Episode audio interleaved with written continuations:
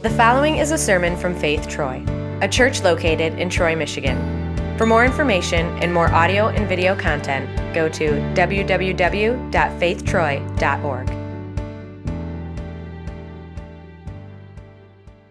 2,000 years ago, Jesus took a group of men and women who couldn't be more different from another, a variety of gifts and talents and backgrounds and experiences, and, and used them to start what we now call the church. He used the apostles who, who, who were made up of, of fishermen and tax collector and zealot. He, in the book of Acts, we can see, see Jesus choosing to use like a demon possessed woman and a businesswoman and the apostles all together making this wide group of different experienced and imperfect and messed up people. And he chooses to use them to build his church. And what Jesus says about this group of people and this thing that he's doing in the church, he even says, I will build my church, and death the powers of death will not overcome it. In other words, what Jesus wants to do through his church, there is nothing that can stop it. It's not the, even the people, the people who he's using, they can't stop it. Because what Jesus chooses to do will not be stopped. And today, Jesus' church can be found in every continent, in every nation. It can be found in a variety of different languages and with different approaches and styles and cultures.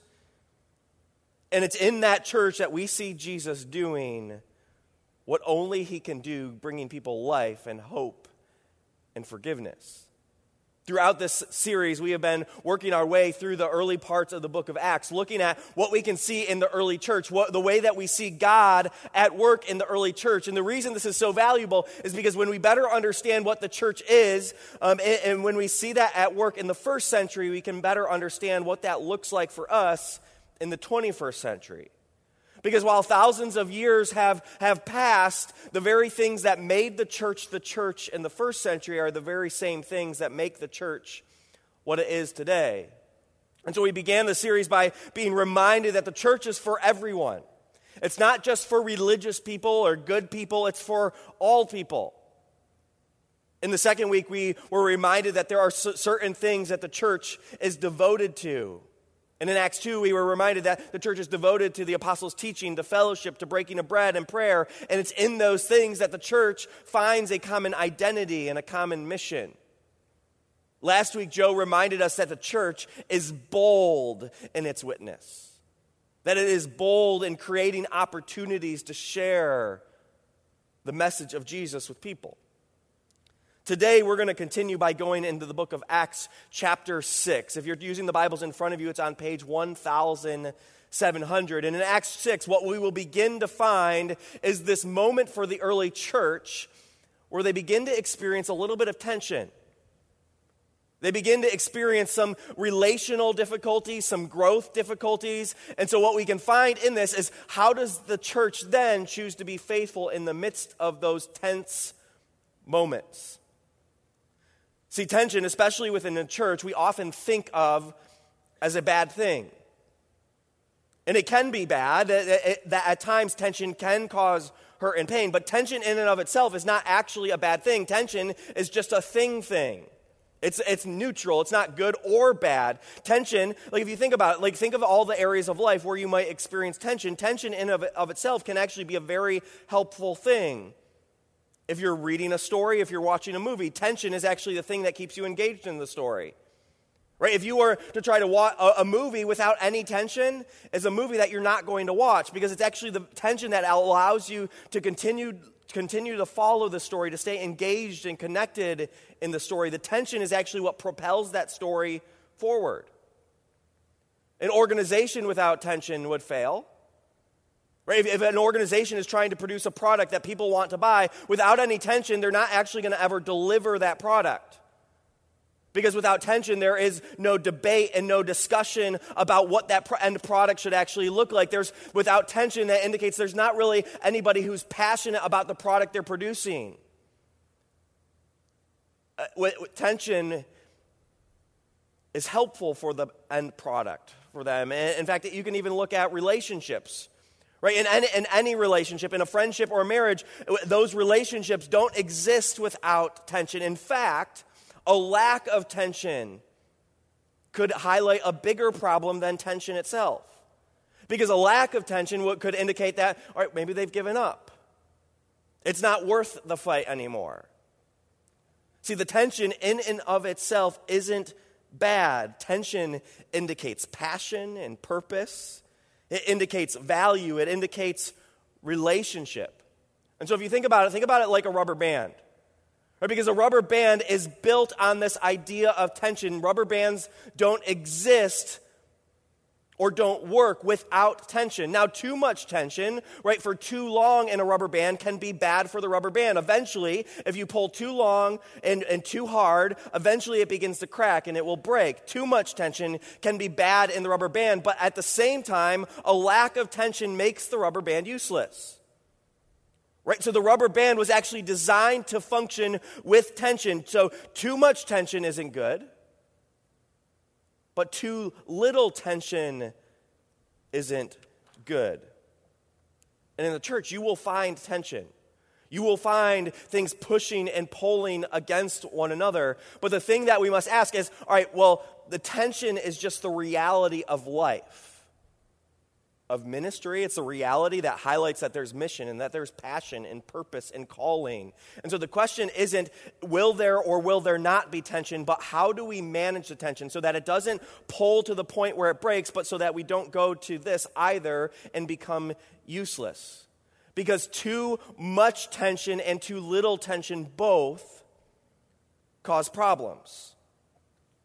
And so, the challenge that we can find in the book of Acts will help us see is how do we navigate those moments of tension? Because in every area of life, we will find tension in our workplaces, in our families, and certainly in the church.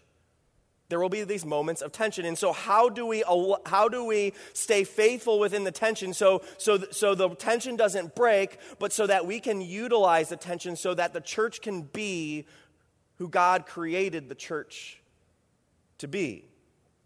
And so in Acts chapter 6, I'll begin reading in verse 1, and we'll see how the early apostles navigated these tensions. It says this In those days, when the number of disciples was increasing, the Grecian Jews among them complained against the Hebraic Jews because their widows were being overlooked in the daily distribution of food. So the twelve gathered all the disciples together and said, It would not be right for us to neglect the ministry of the Word of God in order to wait on tables. Brothers, choose seven men from among you who are known to be full of the Spirit and wisdom, and we will turn this responsibility over to them, and will give our attention to prayer and the ministry of the Word. This proposal pleased the whole group. They chose Stephen, a man full of faith and the Holy Spirit, also Philip Prochorus, Nicanor, Timon, who also stars in a Disney movie, Parmenas, and Nicholas from Antioch, a convert to Judaism. And they presented these men to the apostles who prayed and laid their hands on them. And so the word of God spread. And the number of disciples in Jerusalem increased rapidly, and a large number of priests became obedient to the faith. See, in Acts chapter 6, what we see is the church is growing. It's, in fact, it's rapidly expanding as the apostles are preaching the gospel, as more and more people are beginning to hear of the death and resurrection of Jesus. They're, the, the lost are being saved and they're coming into the family of God. And so things are rapidly growing. But what we see is that when Jesus grows his church, Satan fights against it. And so for them, this tension begins to take place. And, and the reason the tension takes place is because as Jesus is doing the work that only he can do, Satan wants to fight back. He wants to make the ch- sure the church doesn't grow. And so, as the church is expanding and multiplying, Satan is asking, all right, how do we take these tensions, which are normal, and how do we make the tensions work against what God is trying to do in this place? And so the apostles have to figure out how do we how do we navigate this? How do we work within this? How do we make sure the tension doesn't break us and instead the tension propels us into the work that God has called us to do? See, one of the things that I've learned in ministry that can almost be guaranteed is anytime there is clear that God is at work doing something in this place is not far behind that is evidence that Satan is fighting against it. In almost every moment that I've had, had clear experience where it's like, all right, God was up to something there. not far behind it was what felt like a punch in the chest, where Satan was fighting back, using tension to divide and distract, to try to undercut the work of God in that place. Because when Jesus grows the church, Satan is fighting against it. And so for these apostles, what they then do is they jump into the midst of this, this conflict, this tension in the church. Now, now, now, now, right, this is the first century, so I know we, we, probably have to really stretch to think of how, how in the world could this apply in the 21st century. I know, so just play along as though this happens in, the, in our world today. But so they, they have to figure out, all right, how do we jump into the midst of, of this church that is, that is growing and is reaching people, yet is experiencing tension that could disrupt what God is trying to do in their midst? Now, for the apostles, what's important is they actually don't eliminate the tension. See, eliminating the tension isn't the solution, being faithful within the tension is. Because no matter what they do, there will continue to be tension because people are people, and so there's going to be tension, there's going to be problems, there's going to be difficulty. In fact, if they are going to continue to do what God created in them to do, even if they solve this problem and they begin to reach more people, there's going to be new and more tension. The tension doesn't go away. And so the question is how can the apostles be faithful within the tension? And so we can get a glimpse of this tension. It starts in verse 1 when it says this it says, The Grecian Jews among them complained against the Hebraic Jews because their widows were being overlooked in the daily distribution of food. Now, at first glance, it might seem like, all right, well, this is, this is about the widows. But it's not really about the widows. Now, the widows are a part of the a part of, of figuring out what the problem is and what the tension is here. But but really, what's going on? The widows is a symptom of the problem.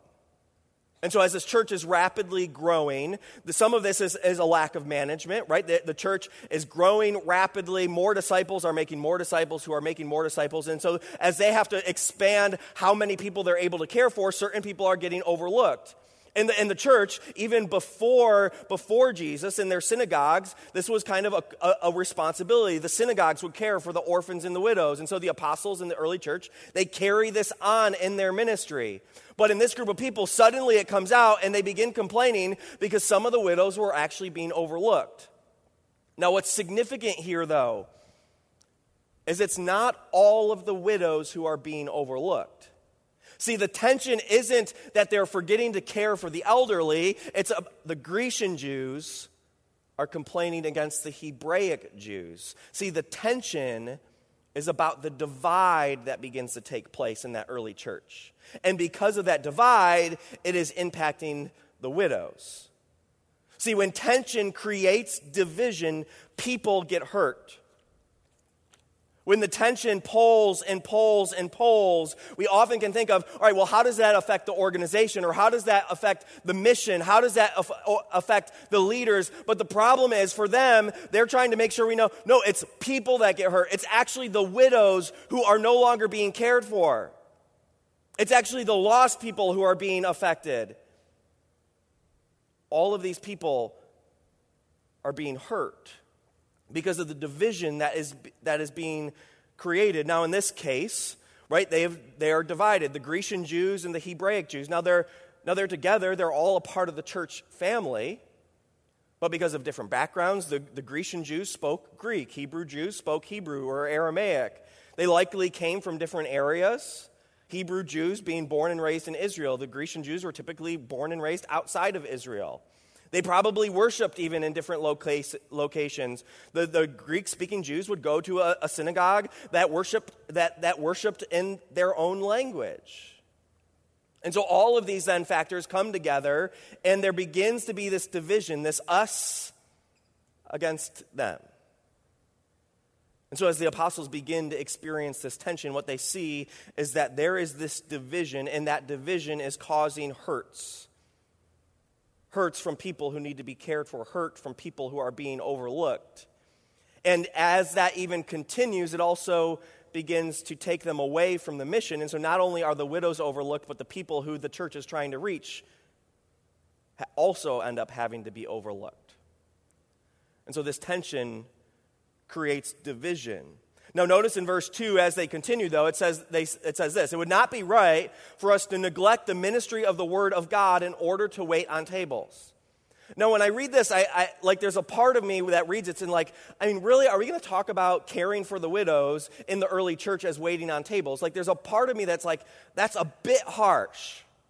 Now, now the reason though I think the apostles here are so harsh is not that caring for the widows is not important. I, I, I, don't think that at all is what they see. They actually believe caring for the widows is absolutely essential, and we'll see as they, as they are faithful within the tension that they're going to make sure the widows are cared for.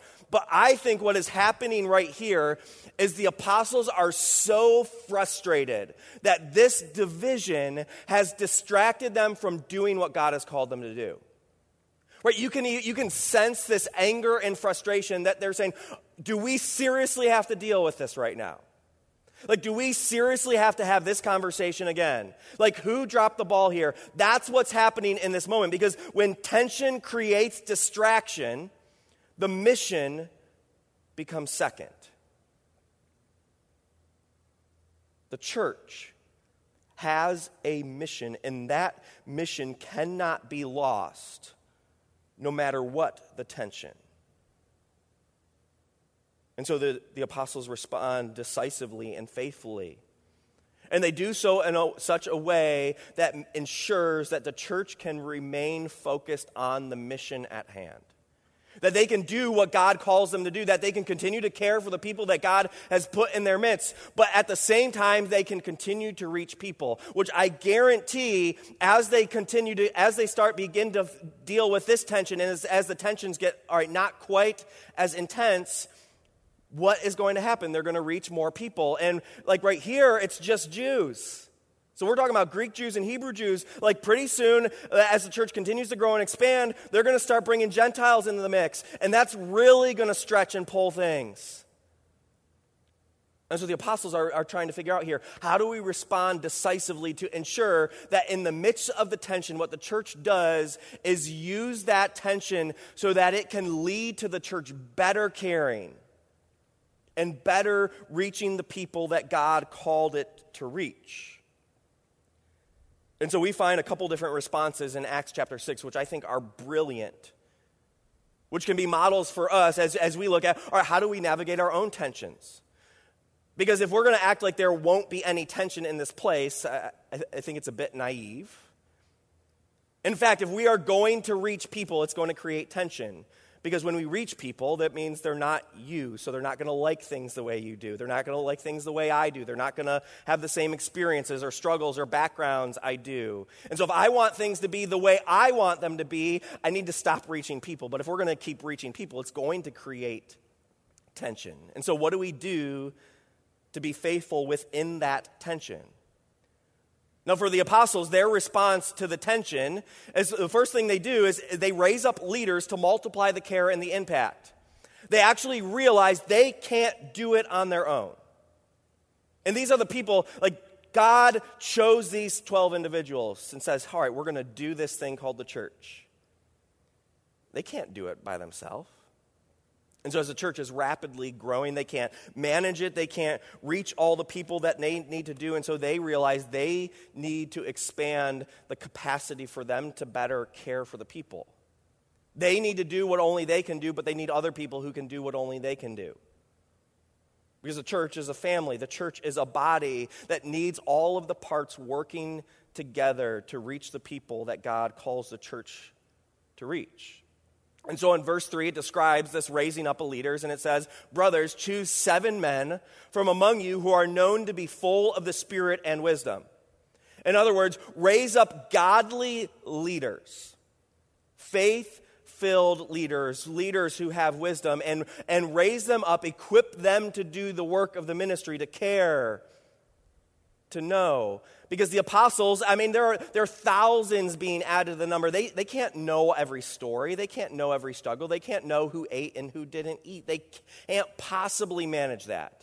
And we see, right, they get frustrated when they have to jump in and manage that and deal with the division. And so they need to raise up more people to better care. And by better caring for the people they have, by raising up more leaders, it allows them to reach more people, which allows them then create more problems, which allows them to raise up more leaders so that they can reach more people and create more problems and raise up more leaders. And it goes on and it goes on. No, what I can't help but imagine, though, like in this moment, is what did that look like?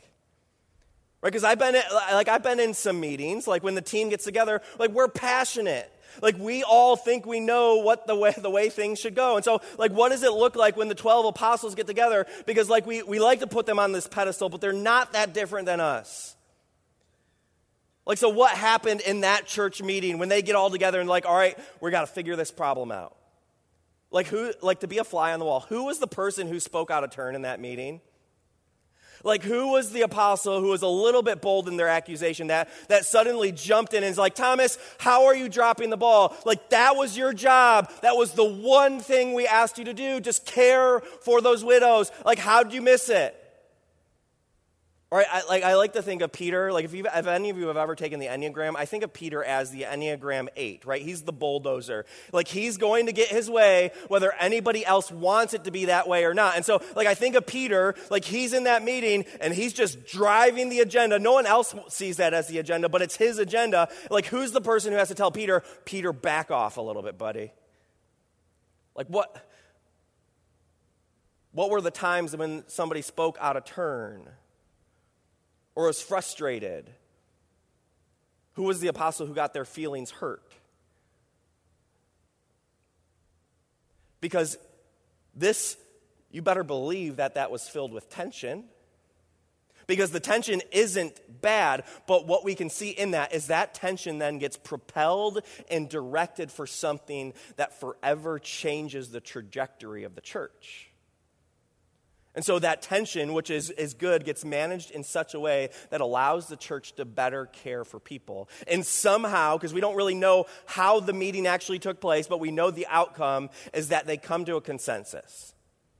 And they said, All right, together, we're in agreement. Here are the seven men who we are raising up to lead. And so the text even lists out for these, these, us these men, which I think is incredible. It says, All right, let's, let, here's who we chose Stephen, Philip, Prochorus, Nicanor, Timon, Parmenas, Nicholas.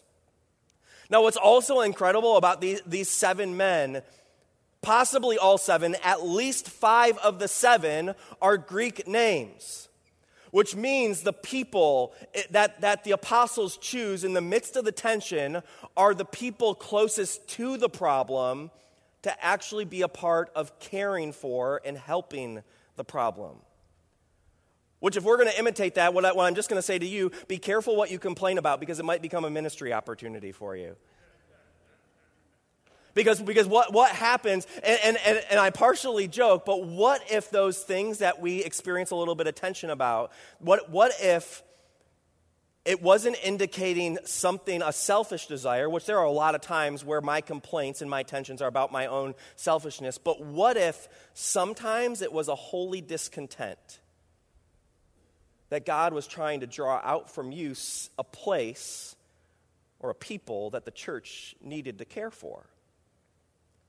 Because what the apostles do is when the, these people have this holy discontent, not a selfish discontent, a holy discontent, what, what the apostles do is they say, All right, now you, and you, and you, and you, all right, now come on, we, we, we need to do this.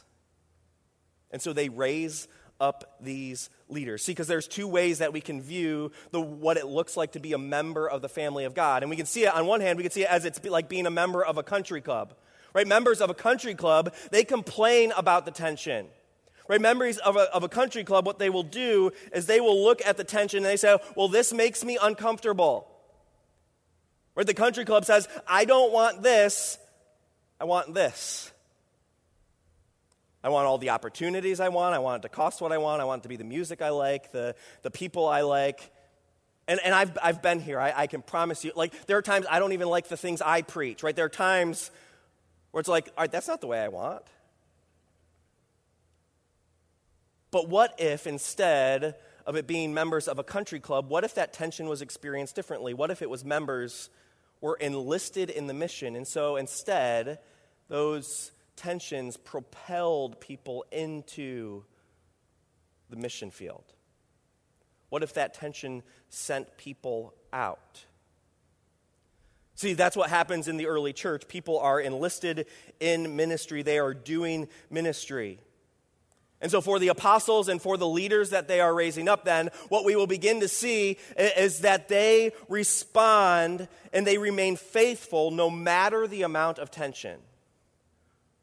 Which I think is what is so incredible here because when we talk about the tension, like we might have in our mind 21st century suburbia America tension, but first century tension is a little bit worse.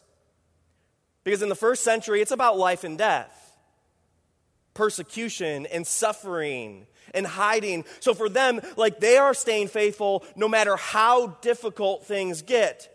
And for them, there have never been Christians before. Like that wasn't even a thing yet. But they say in verse 4 we will give our attention to prayer in the ministry of the word. No matter how difficult things get, we're going to stay committed to prayer. And the reason they stay committed to prayer isn't because they have all the answers, it's because they don't.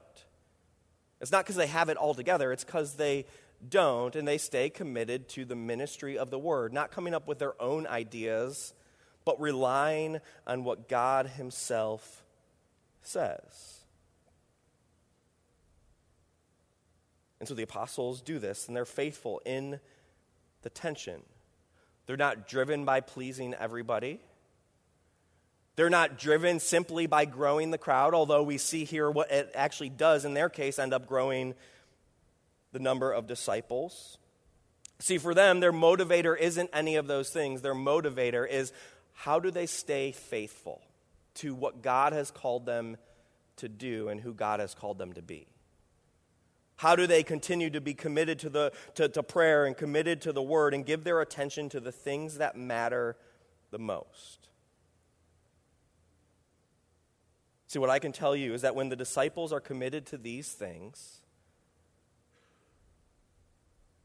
prayer and the word, when leaders in this church are committed to those things, whether it be pastors or ministry leaders or worship leaders or small group leaders, when we are committed to prayer and the word, it produces faithfulness in the midst of the tension.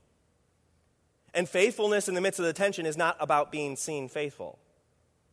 Being faithful in the midst of the tension is about doing what's right, about speaking truth in love, about loving one another. It's about doing what love requires, regardless of what other people think or say or do. See, and that faithfulness begins. It begins by being connected to prayer and the Word because it's in those places where we are best reminded of God's faithfulness.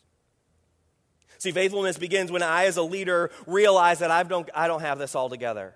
It begins when I, as a leader, realize that I don't, I, I don't think about it all the right way. That it, when I realize that I am full of sin, sins that I would be ashamed and embarrassed if you knew. It begins when we, as leaders, realize that we join a long list of people, a long list of train wrecks who God chooses to work through to build his church. Because when Jesus says, I'll build my church and the powers of death won't overcome it. That also means when God chooses to work through you, He's not waiting for a better version of you to begin that work. Jesus wants to work through you today. In the midst of the anxiety, the depression, the sin, the suffering, the hurt, no matter where you're at, Jesus can work through you because if the powers of death can't overcome what Jesus wants to do through you to build his church, there is nothing that can stop what Jesus has come to do. We join a long list of imperfect and sinful people, just like the apostles who God chooses to work through. There's a preacher by the name of Robert Capon who he was actually a preacher, a cook, and an author, which is a brilliant combination. And he, he described what we, what we offer in the church by saying it this way, which I think is, which I love. He says, unless the faith of preachers, he says, oh, but we can translate that leaders, unless the faith of leaders is in Christ alone, not in any other person, ecclesiastical institution, theological system, moral prescription, or master recipe for human loveliness. They will be of very little use in the pulpit. Think about this for the apostles, right? The apostles, their faith isn't in any other person. It's not in, it's not in Peter or Paul or Thomas. It's not in any, uh, any one of the 12. It's not in the ecclesiastical institution. That, they don't even know what that means yet. It's not in the theological system because we see them arguing about that most of the New Testament. It's not in a moral prescription because they're pretty big failures at all of that. It's not a master recipe for human loveliness. The one thing that they have that is of any use and the one thing that actually grows the church that they are, happen to be a part of is Jesus alone. And the one thing that I can t- promise to you that any person who stands on stage, any person who leads a small group, the one thing that we offer is Jesus. It's not our ability to do what is right and what is and avoid what is wrong. It's not that we happen to be a part of some special institution or theological system. It's none of those things. It's Jesus Christ alone. And so the place that faithfulness begins is realizing what we actually have to offer. Because if I'm being honest about myself, I'm a wreck. I don't love God the way that I should. I often sit in church distracted with other places I'd rather be. I gossip, I lie, I lust, a lot of days I choose my phone over my kids or work over my wife. I'm often a failure. When I see the person that God wants me to be, I often am reminded that I don't quite measure up. But what I can tell you is I've got Jesus. And I can give that to you because that's all I have, because He's the one that forgives me in spite of me and I don't have all the answers, I often will like to pretend I have the answers, like act like I know the right thing to say in the right moment, but I don't have all the answers. But I have Jesus.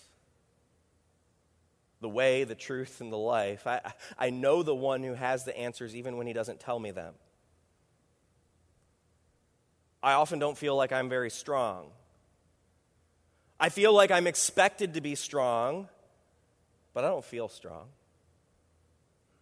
But what I do have is the one who promises to be strong when I'm weak. And there might be a lot that we can say and what we can do when we gather together, but the one thing that I have that is of any use, and the one thing that the apostles had that was any use in this thing called the church, was they offered people Jesus. And that faithfulness in the midst of the tension began with that. Because as Jesus did his work, he cut through the tension and used the tension so that people, no matter how far they were from God, could be introduced to Jesus. That's where faithfulness in the tension begins. It begins in the place that, where the apostles would be reminded of in Lamentations 3 when it says, His mercies are new every morning. Right? I, I need that to be true because every morning I, I wake up aware that I sin, that I fall short, that I can't lead the way that I need to lead it if it's all up to me to grow this thing, to do what God wants it to do. I am desperate for what First John says when it says, if we confess our sins, he is faithful and just and will forgive us our sins and purify us from all unrighteousness. See, faithfulness in the midst of the tension doesn't begin by eliminating the tension.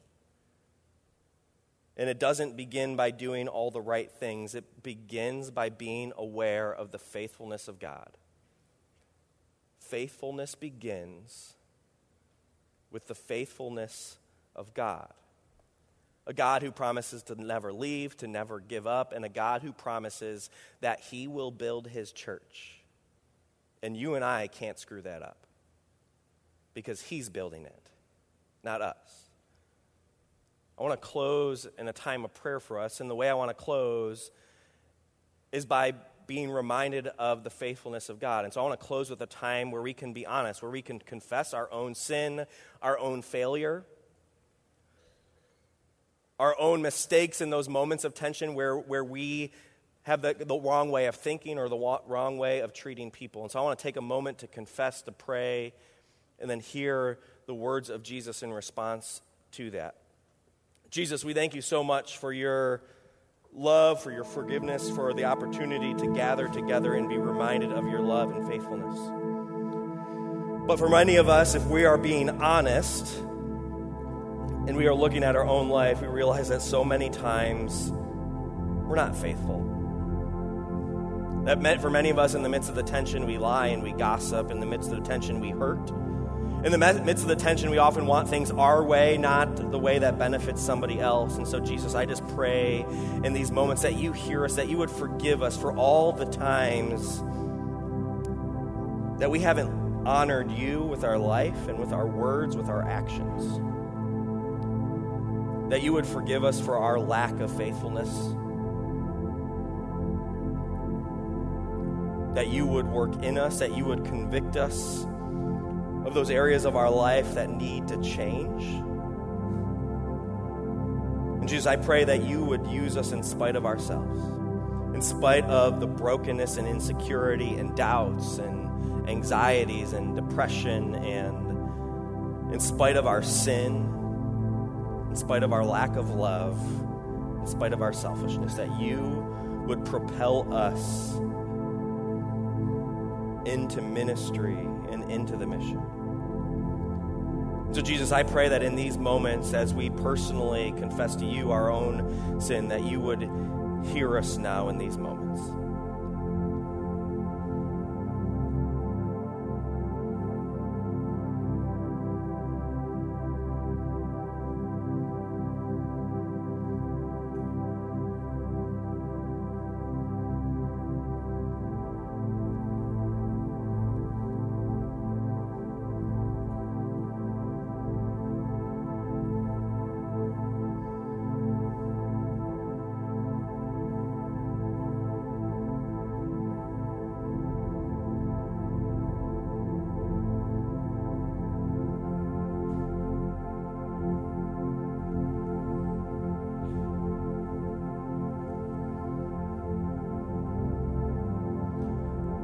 Promise of Jesus to you is that He's not waiting for a better version of you to work through you. The promise of Jesus is that no matter the amount of tension or division or distraction, He is always faithful. And Jesus says to you this morning, Your sins are forgiven in the name of the Father, and of the Son, and of the Holy Spirit.